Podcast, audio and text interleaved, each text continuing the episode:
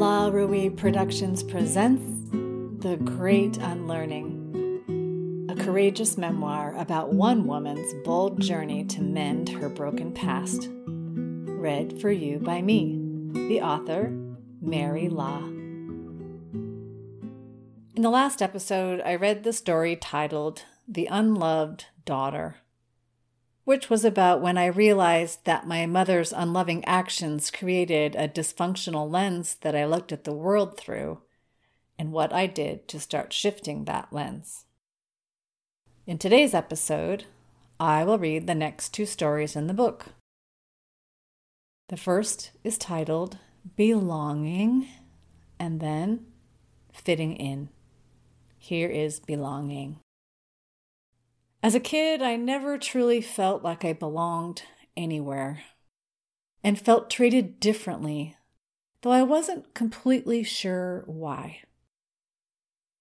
In elementary school, when my siblings and I were issued round wooden tokens to give to the lunch lady for our noontime meal, we had to stand in a separate line along the scuffed wall of the cafeteria with the poor kids.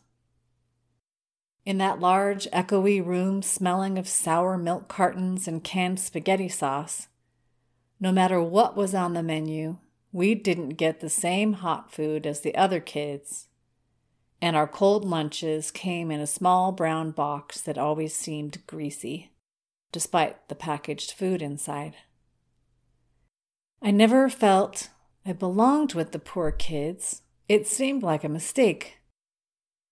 Although we also wore secondhand clothes, my skin color was different than theirs, and most of those kids didn't speak English, so I didn't know how to speak to them.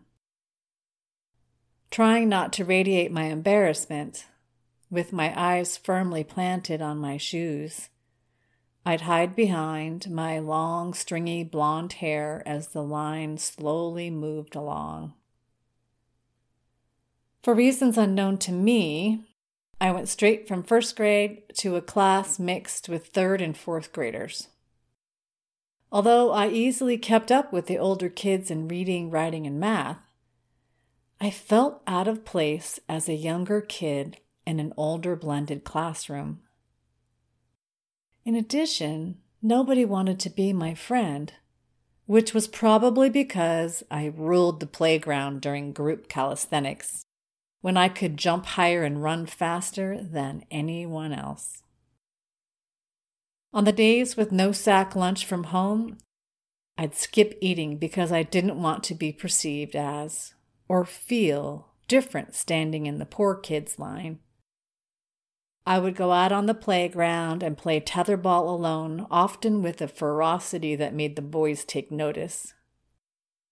During recesses, when a few brave kids stepped into my little painted circle on the asphalt, I got good at unabashedly wrapping that ball fast and tight up on that pole, out of reach to any opponent who tried to take me on.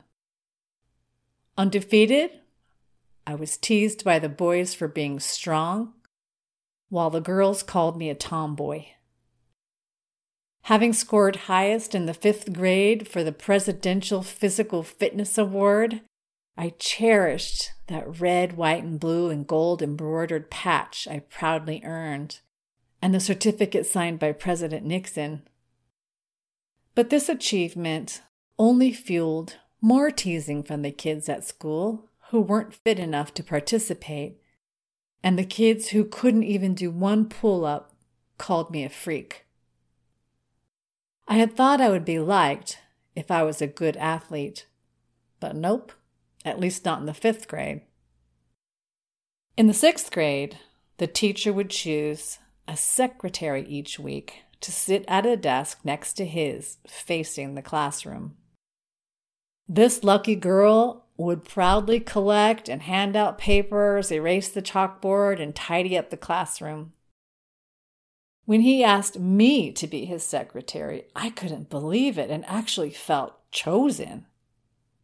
But my fleeting sense of worthiness only lasted until the mean girls in the class let everyone know I didn't deserve it. pinching their noses and teasing me about deodorant and showering, you'd think I would get the hint I had poor personal hygiene. But I didn't. I stunk. Plus, I beat them all in tetherball, and they didn't like that one bit. I declined the offer to be the class secretary that week, not wanting any more attention, but I got it anyway. I would fantasize about blending in at the long lunch table by the window in the cafeteria, longing to sit with those giggly girls with pretty hair, clean clothes, and black and white saddle shoes. The girls who often brought their lunches from home in cheerfully printed white paper lunch bags brimming with bologna sandwiches on Wonder Bread, little bags of potato chips, and Twinkies. Although I looked like them, because I didn't have the same clothing and mannerisms as they did, they bullied me into believing I wasn't worthy of their prissy company. When they pointed their fingers at me while laughing at my gangly features and how I dressed, I felt I would never be as good as them or anyone like them, and it didn't seem worth trying. I was a poor kid who didn't understand what that really meant. All I knew was how it felt. What I was learning was that being different meant I was an unlovable freak. I was a freak as a younger kid in older classes. I played tetherball like a freak, and I could do sit ups freakishly fast. Having been told that enough times, I came to believe it. In middle school, encouraged by my father to check out a community track and field club, I got a pair of big, clunky athletic shoes and started running cross country. I enjoyed running around town, which became a way to get places and blow off steam. But this too wasn't perceived as a normal thing to do where I lived, and people let me know as much. My father had been a pole vaulter in college, and when I showed promise in jumping events, he bought a high jump pit and put it in our backyard. After mastering the Fosbury flop and beating most kids by a couple of inches, I went on to try every track and field event. One season, unable to decide on just one or two, my event became the decathlon. With special rigid white track shoes that had different sized cleats screwed into the soles for each event, I finally felt like I belonged. I started winning ribbons, traveling all over Southern California for track meets, and even ran with Mary Decker once, who went on to become a world record holder in the mile. She inspired me to run even harder. I also tried out for the drill team and got in. We marched in local parades with the middle school band and wore little red sailor mini dresses with big white collars. I was good at choreographing precision group dance routines while we waved flags and tipped our sailor hats at the spectators. Proud to be part of the team, I felt like I was contributing to something good. But my enthusiasm in drill team and running came to a screeching halt when my mother left our family. When she abandoned me, I abandoned any semblance of worthiness. I quit running, discovered cigarettes, and was soon busted in the school bathroom for smoking, resulting in being kicked off the drill team the morning of a big school performance that I had choreographed two dances for. I sat in the audience, humiliated. After this, my interest took a turn toward a type of survival I wasn't fit for, and I became lost without a touchstone to help me feel safe. Here is fitting in. I sliced into my wrists with a razor sharp edge of a broken Coke bottle while sitting cross legged in my driveway careful not to sit on the oil stains where my mother used to park her car. It was a sunny Thursday afternoon in April of 1974 when I broke that bottle on the warm cement in front of my bare feet.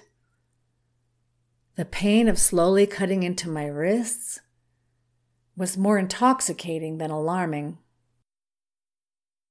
As little crimson pearls oozed out of my fresh cuts, I felt disappointed blood didn't spurt out onto the ground. But just as the blood began dripping down my arms, my older brother walked out our front door. Quickly sucking the blood from my wrists, I crossed my arms so he wouldn't see the fresh wounds. When he sat down next to me and asked what I was doing, distractedly rummaging through his backpack, I lied and said I was waiting for someone to come over. I wasn't actually intending to die that day, although my silent screams for attention could have gone terribly wrong. My desire was only to kill myself just enough to impress a gang of ninth grade kids at school. This collection of delinquents would sit in a circle in the garage of a vacant house in my neighborhood on Copper Avenue, and had included a boy who committed suicide because his mother shaved his head as punishment for stealing candy from the shop and go, a convenience store a few blocks from my house where my father once worked. The 14 year old boy had effectively cut his wrists with his father's straight edge razor, and the gang revered him as some kind of hero for taking such bold action of defiance. The girls in this gang were known as the Tough Chicks. I frequently crossed paths with one of them after school, who often smoked a cigarette while waiting for her ride in the parking lot. Strikingly confident and daring in the way she carried herself, I would have given anything to be like her. Walking past her one afternoon, she gave me a quick glance of acknowledgement with a serious lift of her chin. I felt seen by her. This was soon followed by an urgency to be accepted by her group. Willing to harm myself to accomplish this goal, my intention was to make a statement in order to appear worthy and to prove my bravery. I bought the Coke from the stop and go and drank it while walking home. The day after cutting my wrists, I positioned myself so the tough chick from the parking lot could see me with the loads of white gauze I had wrapped around my wrists to get her attention. When she asked me what happened, I lied with an outward confidence I didn't feel, and the bandages bought me an opportunity to be introduced to the gang later that afternoon. As a rite of passage into this group, after being handed a brand new number two pencil. I was instructed to erase all layers of skin on the top of my left hand in a one inch strip until it bled. Although my hand felt like I was lighting it on fire, my determination to fit in didn't allow me to stop midway and be perceived as a coward. When two drops of blood landed on my left shoe, I was told I had one more initiation to ride out. One of the tough chicks stood behind me with her arms wrapped uncomfortably tight around my waist, then told me to hyperventilate before squeezing me as hard as she could. My upper body flailed forward as directed, and I passed out for a long minute before waking up on the floor. Accepted. I was then given the task of stealing cigarettes from my parents as a fee for the next gathering. The Copper Gang soon became my source of self esteem, and I felt comfort being included in this group of misfits, although I couldn't identify with their anger and gutsy brazenness. Over the next few weeks, we played Spin the Bottle, other kissing games, and seven minutes in heaven in a musty utility closet in the vacant garage.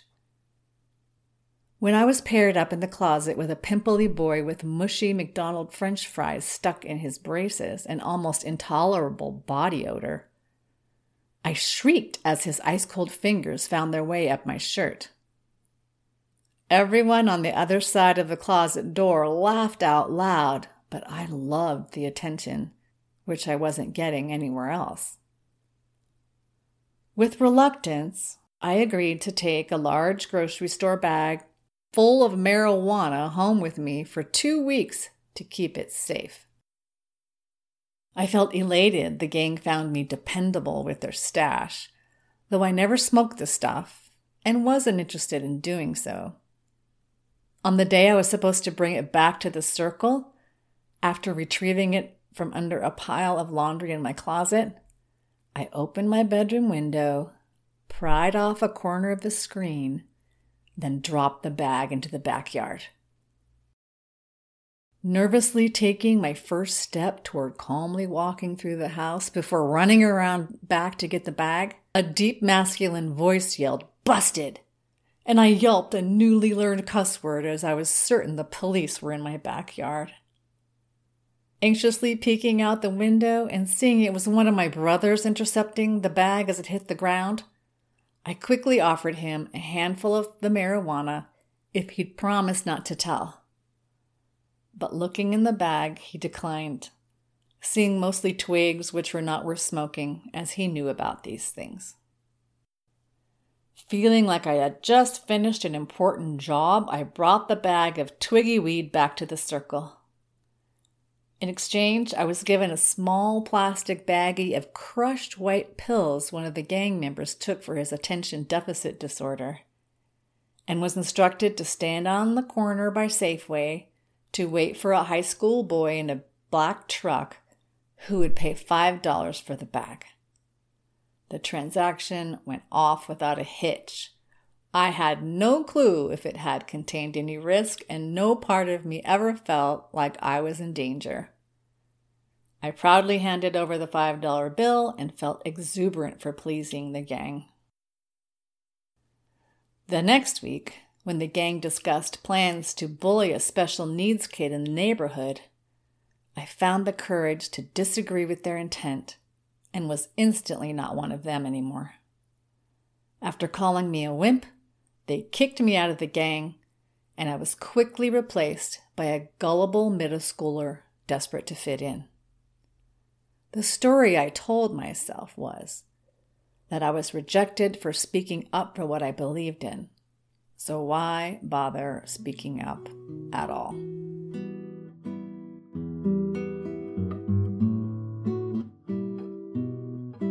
Brene Brown says When we present our authentic, imperfect selves to the world, we will find where we belong. True belonging doesn't require you to change who you are, it requires you to be who you are. I feel like my authentic self was emerging in the story belonging, and I found groups I belonged in, like the track and field community and drill team. But my mother's action to abandon our family made me feel like I wasn't worthy, and I had a shift in my mindset when I made the decisions I did to fit in to the copper gang, I was molding myself into a group I didn't belong in. Belonging is a basic human need and it's fundamental to our sense of happiness and well being. But I didn't learn that lesson until I was well in adulthood. Much more about that in a future podcast. If you would like to see the self portraits I created to accompany the stories I read today, you will find them on my blog at mary la.com. Or better yet, while you are on my website, buy a copy of The Great Unlearning. There are over 50 surreal self portraits and stories in there. Visit mary la.com. If you purchase a book via my website, I will send you an autographed copy while they last, or you can just buy it on Amazon. Now it's time to address a listener's question. Jen, a listener from Nevada, asks I'm 55 years old and still blame my dysfunctional mother for all the wrong things that happened in my life. How did you unlearn this? Good question, Jen. I recently had a lively chat about blame with Emily Holgan, a mental health counselor who also happens to be my daughter and significant contributor to the emotional topics in this book. She's a smart cookie and wise beyond her 30 years. You will meet Emily in a later podcast. So, Emily says that blaming people can work very well in the short term and agreed that it can be very disempowering in the long run. In the short term, blaming can provide temporary emotional relief and lighten the load of what happened for a while. It's actually a defense mechanism. Blaming can also become a default reaction to life and can be a way to avoid and deny what you are really feeling. So, how to unlearn this healthy pattern? Emily says when we recognize we are operating from a place of blame, we must ask ourselves first what feeling am I having that is hard to fully feel? And how can I take some responsibility for the blame? When I was blaming my mother for all my problems, I learned the feelings I was avoiding were unresolved resentment and bitterness around why she did what she did and didn't do. Here is an answer to your question, Jen. The thing in adulthood is we have to recognize our responsibility in how blame continues to impact and control our lives as an adult. By continuing to blame my mother, I was keeping my toxic resentment alive. I felt an instant aha when I learned this and realized I needed to resolve my resentment to move past it and develop compassion. I did so by writing this book, and you will see how that unfolded as you keep listening. If you have a question or a comment about a story or my art, please email me at mary at mary-la.com. There is a good chance I'll mention your comment or address your question in a future podcast. And I have a free gift for you. By signing up for my engaging newsletter with inspiring new content, information on upcoming events, and future projects, you will receive the audio version of my book of poetry, Fear Means Go, read by me. I also play classical guitar on this recording, as I did for today's podcast. In the next episode, follow me to the beginning of my high school years where I will share two stories On Guard and Learning to Pretend, where you will hear all about how a beautiful day at the beach turned into a disastrous mindset that induced a deep sense of shame that fueled an anxiety and panic disorder that would nearly flatten me. This is Mary La. Thanks for listening.